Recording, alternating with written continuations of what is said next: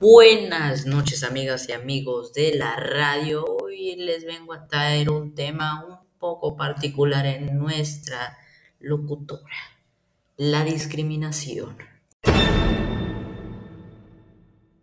Cuando hablamos de discriminación, ¿qué pensamos? ¿En una persona molestando a otra?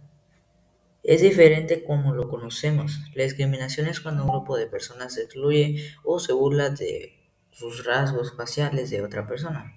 Esto sucede en lugares donde no es muy común ver una persona diferente en una sociedad donde las personas tienen poco conocimiento cultural de nuestro país.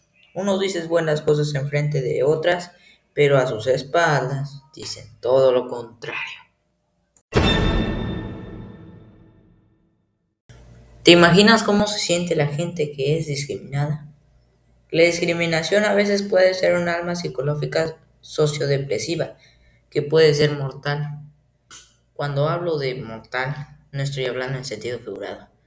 Las personas, específicamente las sensibles, pueden recibir muy mal el rechazo social, a tal punto que pueden hacerse daños a sí mismos o poder llegar al suicidio. Por eso la discriminación es sancionada con la cárcel. Bueno amigos, este fue el tema de la semana. Espero que les haya gustado y tomen agua. Adiós.